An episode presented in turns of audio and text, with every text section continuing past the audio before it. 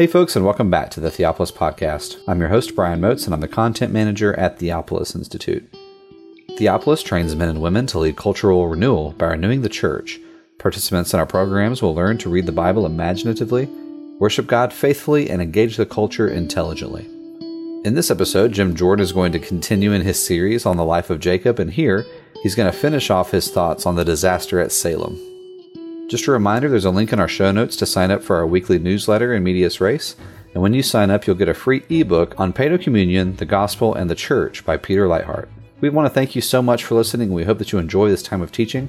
And here is James Jordan finishing his thoughts on the disaster at Salem.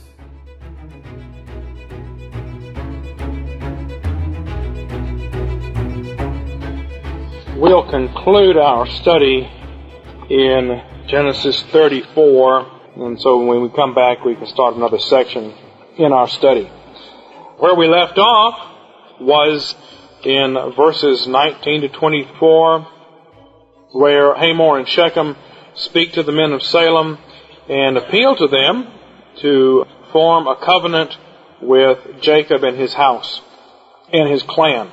And we were surprised to see that the men of this city were willing to circumcise themselves for this we could say they were so overcome with greed that they were willing to go to this extent, but I don't think that we're supposed to read it that way. I think we're supposed to see that this contrasts with the actions of Simeon and Levi. We're surprised that the men would be willing to circumcise themselves. You would tend to think, well, God must be moving in their hearts for them to be willing to do something so extreme. And that just stands against and contrasts with what happens next. And so now we come to verses 25 to the end, and I'll read it. Genesis 34, verses 25 to the end of the chapter.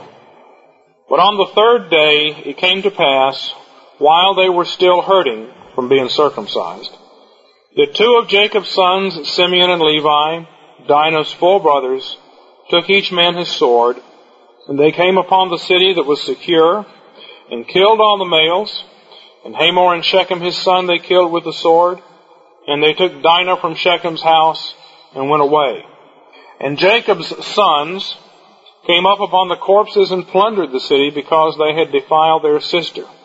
Their sheep, their oxen, and their donkeys, whatever was inside the city and out in the field, they took.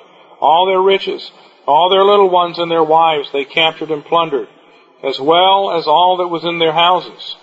But Jacob said to Simeon and Levi, You have stirred up trouble for me, making me stink among the settled folk of the land, the Canaanites and the Perizzites, where I have menfolk few in number, and they will band together against me and strike me, and I shall be destroyed, I and my household. And they said, Should our sister then be treated like a whore? And that's really not the end of the story. God says to Jacob, Arise, go to Bethel and stay there, and construct an altar there to the mighty one who was seen by you when you fled from Esau your brother. And Jacob said to his household and all who were with him, Put away the foreign gods in your midst, purify yourselves, and change your garments. So he commands them to get rid of the idols and to repent, and that is in the background of this murder that we just read about. Just a few comments on it. First of all, verses 25 and 26 obviously the goal of Simeon and Levi was to incapacitate the men of Salem, the city of Shechem, and they succeeded in doing so. Not only are you in physical pain, but there is a fever that frequently, almost always comes upon a person when this happens, especially a grown person. And so they were unable to do anything. I think we're to understand that Simeon and Levi, being in their mid to late 20s, probably already had some men of their own to help them doing this. Although I suppose it's possible if every man in the city was incapacitated, the two men could go through the city and do this. But you'd still suspect that that'd be pretty hard. Somebody'd be able to fight back. There'd be some women who could stop them. So I think that you have to see that there is a band of men out of Jacob's sheikdom who assist them in doing this, and it says they kill all the men of the city. And specifically, they kill Hamor and Shechem, who had wanted so much to become part of Israel with mixed feelings, but nevertheless true ones. And they take Dinah back with them. I've got in the notes here that the destruction of Jerusalem later on in the New Testament is a fulfillment of this type. God kills those who abuse his covenant, destroying the false circumcision, and rescues his daughter, the church. That what happens when you get to the New Testament is that the Canaanites are now the people of Israel, and the daughter who needs to be rescued is his church. That's not a pure fulfillment of this event, but it is quite similar. Even though it's wrong here, it's right later on. Well, that's only the first part of the story. These two brothers with their men, they kill all the men. Then we find that on the corpse of this city, the vultures descend, and that again is part of the pattern that's pointed to in the New Testament. Wherever the carcass is, there the vultures will gather. Speaking of Jerusalem, and those who fall upon the slain. And of course, we don't have experience with this. Most of us don't anyway, but in any older battlefield, after the battle is over, then you're going to have the riffraff come in and take all the gold and pull out all the rings and rip out all the gold teeth and anything else they can find from the slain to spoil them, and these are the vultures. And that's what Jacob's other sons are pictured as. Again, there's no excuse for this. Jacob's other sons came up upon the corpses and plundered the city. This is all the other brothers, or at least some of them. Not just Simeon and Levi, because we read that they went off home. And the fact that the language changes to say Jacob's sons and not just Simeon and Levi indicates that more are involved. They're all involved here. Now, earlier in Genesis, again, we have to read this in context. The mighty one, and that's God's name here, mighty one, the mighty one had given Jacob and before him Abraham and Isaac much wealth from the Gentiles, but it had been gained by his blessing. And here we have an inversion of that pattern. Instead of earning wealth from the Gentiles, instead of God blessing you with wealth from the Gentiles, instead of the Gentiles bestowing wealth upon you, these are all things that we've seen. When Abram came out of Egypt, Pharaoh gave him a lot of stuff. He spoiled the Egyptians. He says, please take all this stuff and get out of here. Later on, he earns stuff in their midst. Isaac digs wells and becomes wealthy from work. With Jacob and Laban, it's the same thing. Now, it's quite different. You kill all these people and take all their stuff. Now, this is all going to happen again later on when we come out of Egypt. We will come to the Canaanite cities and we will fall upon them, and we will kill all the men, and we will take all their spoil. But we won't circumcise them first. These people have all become members of the covenant. And you don't do this to members of the covenant. They're not Canaanites. This is brother murder. These people have all become brothers. And now they're murdered. Well, Jacob passes judgment on them. They have not shown any of the kind of wisdom that Jacob has shown. And we'll comment on that when we get done here. Jacob now passes judgment on Simeon and Levi. He says, You've stirred up trouble for me, and you made me stink.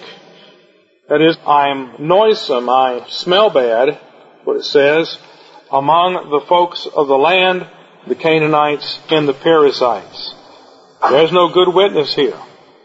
The witness of the kingdom is supposed to be like incense. It's supposed to be attractive. It's supposed to be a savor of life unto life. We're told that when the law is given that the nations will say, what great nation has such wonderful laws as these? Repeatedly we're told that the Gentiles will come and say, won't you teach us about the law? Won't you lead us in the ways of righteousness? Over and over again in the Psalms and the prophets, it's prophesied this would take place. And you see it. You see it with Elijah and Elisha that the Gentiles are much more ready to receive the gospel than the people of Israel because they've been inoculated against it and they're hardened against it. You see it with Joseph. Joseph goes to the Egyptians and they're all ready to hear. It's his brothers who need to be dealt with. They're not so ready to hear. Here it is again. In Genesis already, Abraham has made converts. And the implication is the same kind of thing could have happened here. But it doesn't. Instead, there's a bad odor. Nobody's going to listen now. No matter what you say, nobody's going to listen to you. How ready are any of us to believe anything said by the Clinton administration about anything? After a while, you don't believe them anymore. I mean, they've lost all credibility. Somebody said that Janet Reno was sobbing and in tears while the raid on that American household in Miami was going on. Well, I don't know whether to believe that or not, but I'm not much inclined to believe it. See, after everything that's happened over the last eight years, I think she's an emotional mess anyway. But whether that's true or not, who knows? Who can believe? Nobody's going to believe Jacob's witness now. The witness is ruined. They can go around and say, oh, we're Yahweh's people, the Prince of Peace. Oh, yeah, sure. No possibility of it. And that's the first thing he says. You stirred up trouble for me. You make me stink among the people. I have menfolk few in number. They will band against me and strike me, and I will be destroyed, I and my household. Looks very much self-centered, doesn't it, when you read it that way? But I think we have to see that Jacob is carrying the kingdom of God. And what happens to him is what is happening to the kingdom of God at this point, and the kingdom has been exposed to danger. What will happen to God's whole purposes here if this kind of thing continues? What would have happened to God's purposes if Isaac had succeeded in giving the covenant to Esau and had not been stopped from it. Well, it wouldn't be good. God would have to start again. But what happens here? God is going to have to start again. And really, that's what happens. Something has to happen to put the kingdom back on track because now the witness has been ruined. The sons are obviously corrupt. As we continue to read, we'll see Reuben is corrupt here. We have another child born at the end of the narrative, which is some hope for the future, but then we come to an end. And we have to start with Joseph, and Joseph is going to provide the whole Joseph narrative then is going to provide the answer to this. Joseph is going to go among the Gentiles, and he'll convert them. It won't be this kind of thing at all. And Joseph is going to be attacked, and Joseph is going to be thrown in prison, then it's not going to be all that just and fair. And when Joseph gets power in Egypt, we're not going to read that he sought out Potiphar's wife and had her put to death and killed all of Potiphar's household and killed everybody that was related to Potiphar.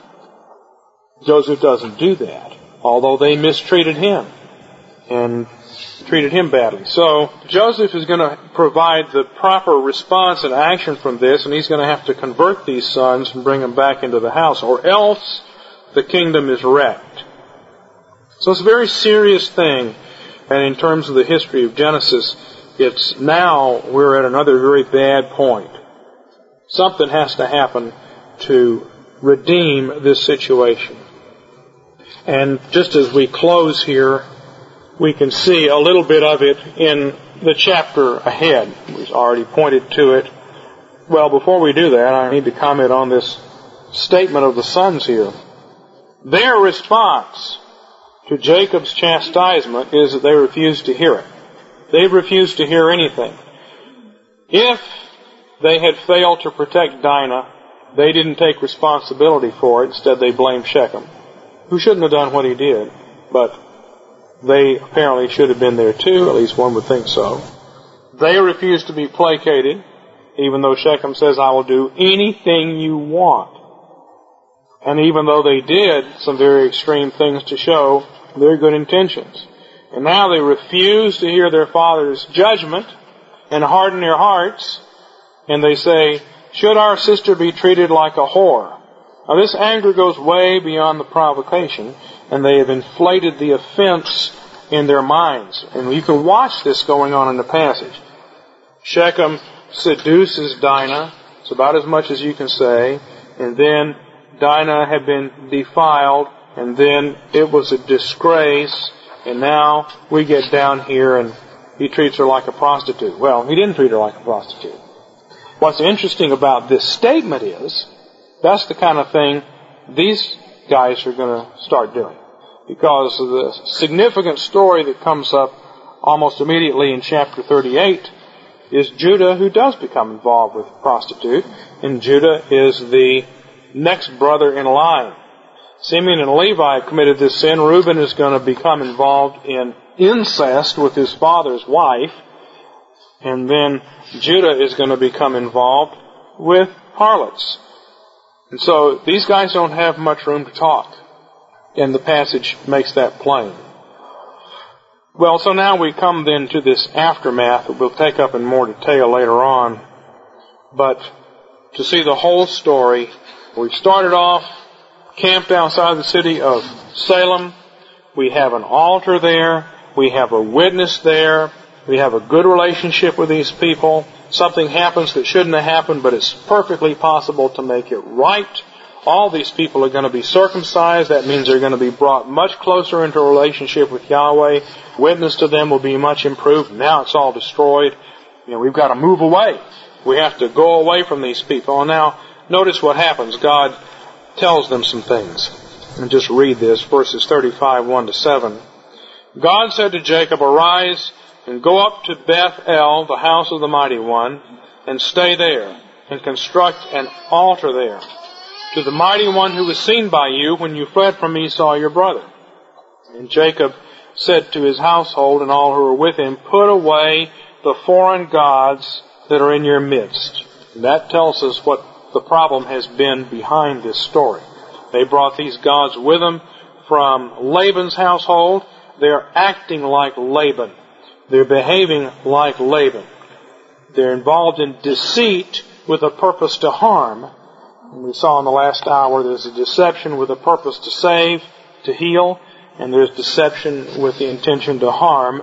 And Genesis plays off on these two. And these two sons here are not so much sons of Jacob, but sons of Laban.